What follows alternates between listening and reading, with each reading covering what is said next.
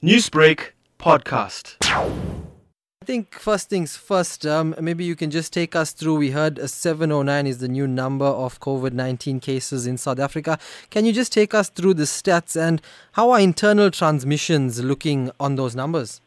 inani labantu esibathola benegciwane sebefike kwinamba ewu-709 kakhulukazi abantu eh ama-province anabantu abaningi i-Gauteng kube iKwaZulu Natal ne-Western Cape ne-Free State.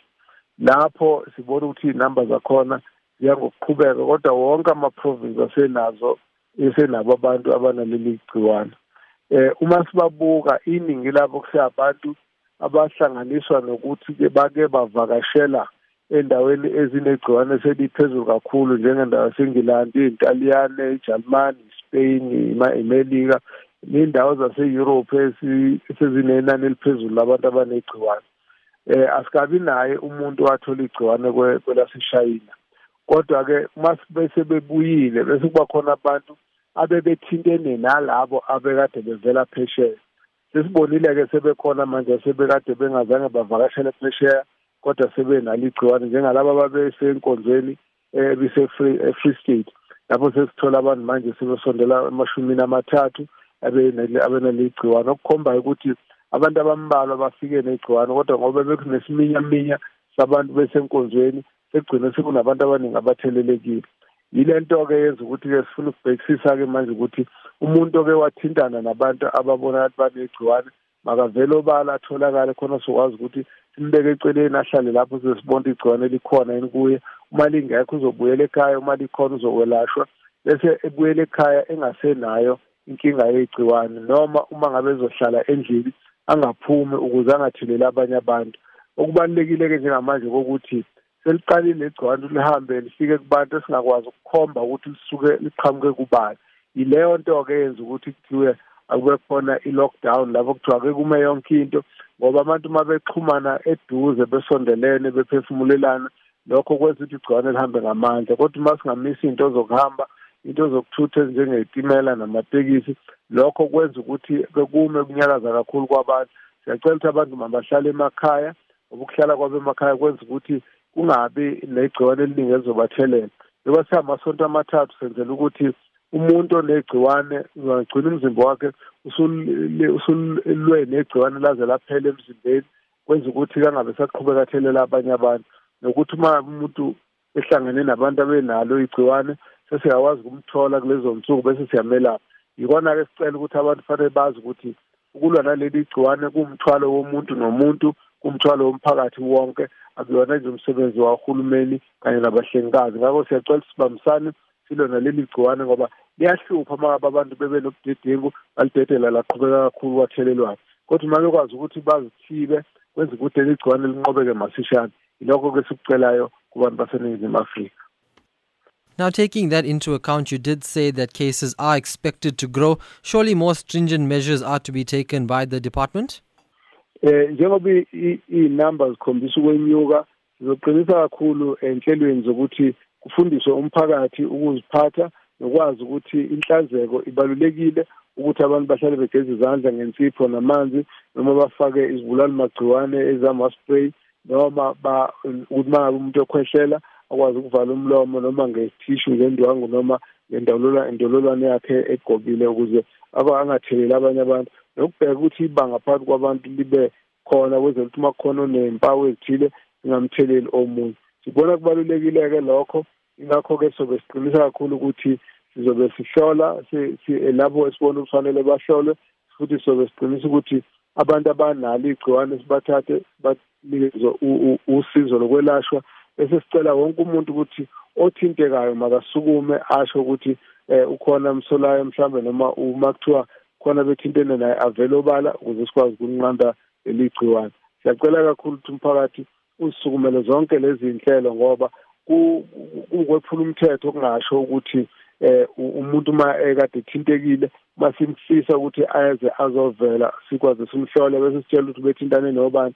Uma ingakwenzi lokho wephula umthetho lokho kungenza nokuthi simthathele inyathelo kanti futhi uma sithi umuntu akaphume emzini wakuba ayohlala kwenye indawo ukuze akwazi ukuhlala endaweni lapho ezobhekeka khona ukuthi igcone likhona yini awukwazi ukwenqaba lokho ngoba uma ukwenqaba singahamba siye enkantolo noma sithole amaphoyisa ekususa ngaphandle kwentando yakho so konke lokhu sikwenza ngoba sisiza umphakathi wazi ukuthi sizama ukulekelela ukunciphisa lingaqhubeki kakhulu Minister, you said this morning that you're concerned about the 15 new cases in the Free State because they are linked to a church in Mangaung. Is the department ready to tackle, or how ready is the department to tackle the possibility of three, maybe 400 new cases, and then tracing the contacts of those people which could reach into the thousands? Um, njengamanje imibhede nezibhedlela ezikhona ziyanele ukuthi ngakwazi ukwemukela labo abagulayo. Kodwa ke sigade kakhulu ukuthi sinohlelo esilibiza ngokuthi sinciphise isivinini sokuhamba kwegciwane ngoba lokho kuzokwenza ukuthi bangabi baningi abantu abaphoqa ukuthi bakolaliswe ezibhedlela. Uma senze njalo ibhedlela zethu ngeke zisindwe inani elikhulu labantu abaphethwe igciwane. Ngaleyo ndlela-ke sifisa ukuthi umphakathi sibambisane nawo ngoba into eyayihluphe kakhulu ukuthi kuvuleleka ukuthi igciwane liphathe abantu abaningi ngesikhathi esisodwa bese kushoda-ke imibhede kube nenkinga yesiminyaminya sabantu abaphethwe igciwane le-corona. Kanti njengamanje senenhlanhla yokuthi noma begula abanalo abaningi abanazo impawu ezithusayo abaningi futhi abadingi nokulashelwa ezibhedlela balashwa udokotela bahlala emakhaya bazigade bangaphumi bangakothelela abanye abantu. Ngaleyo ndlela-ke siyazi ukuthi um abaningi baya ngokuba ngcono iy'mpawu zalo mkhuhlane abasenazo. Sesilinde nje ukuthi kutholakala ukuthi igciwane alisekho egazini kubona ngaleyo ndlela-ke sizokwazi ukuthi sibe nemibhede nezibhedlela ezanele ukuthi azizusindwa inani labantu abakhona. Futhi sisenenhlanhla ukuthi abekho abaningi abasegumbini labagula kakhulu i-ICU babili kuphela esizwile ukuthi balapho kodwa futhi nabo akekho osengaphansi kwemishini yokuphefumula ama-respirator noma ama-ventilator. Lokho sikubona kuyinhlanhla enkulu kakhulu. Kanti phezu kwalokho sisenenhlanhla ukuthi akabi khona noyedwa oseshonile.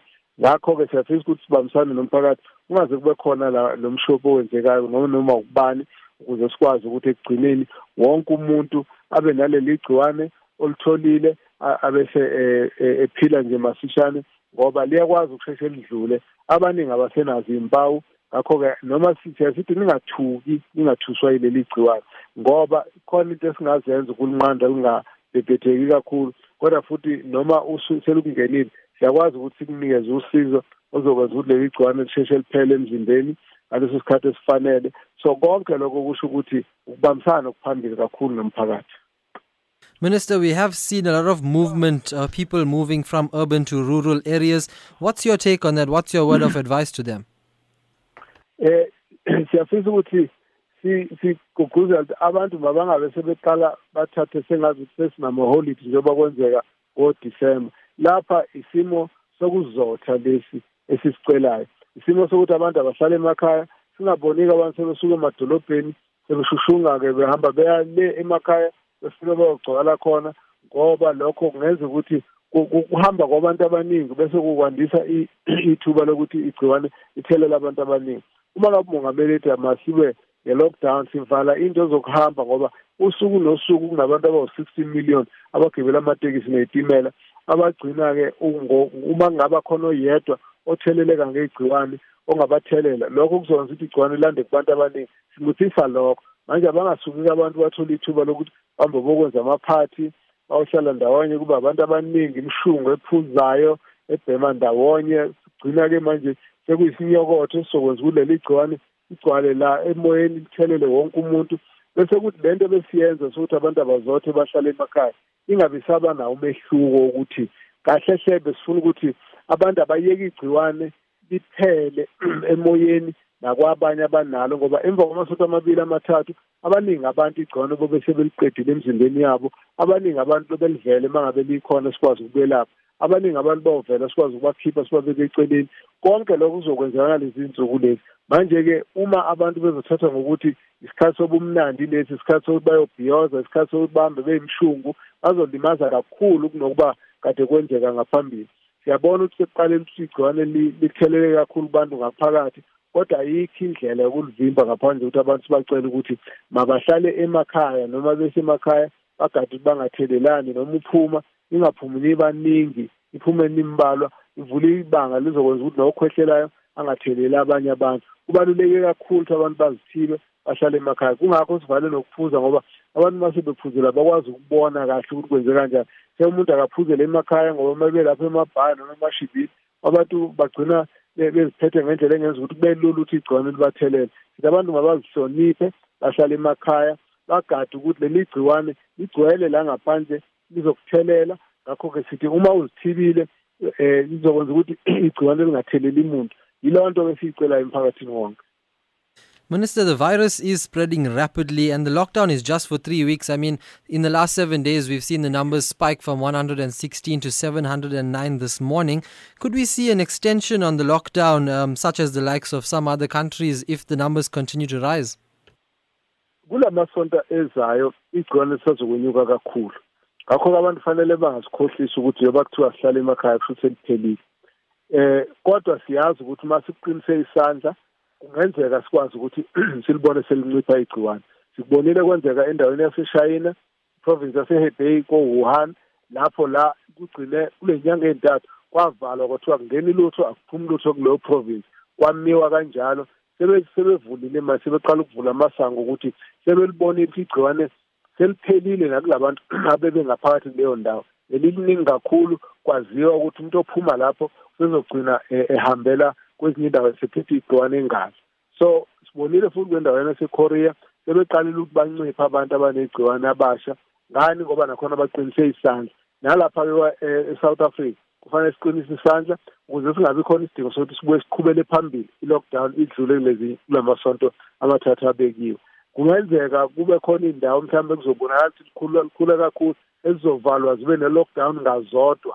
Ngoba kubonakala ukuthi igciwane likhula kakhulu. Okwamanje azikabi khona iy'mpawu ezishoyo ukuthi kukuphi lapho kungenziwa lokho isinqumo esinyala sikathathu kodwa sifuna ukusho emphakathini ukuthi eh sibuka nje oba sihamba ukuthi igciwane linqobeka kangakanani. Amasonto amabili amathathu eh lisazoke libe lidlange leli gciwane.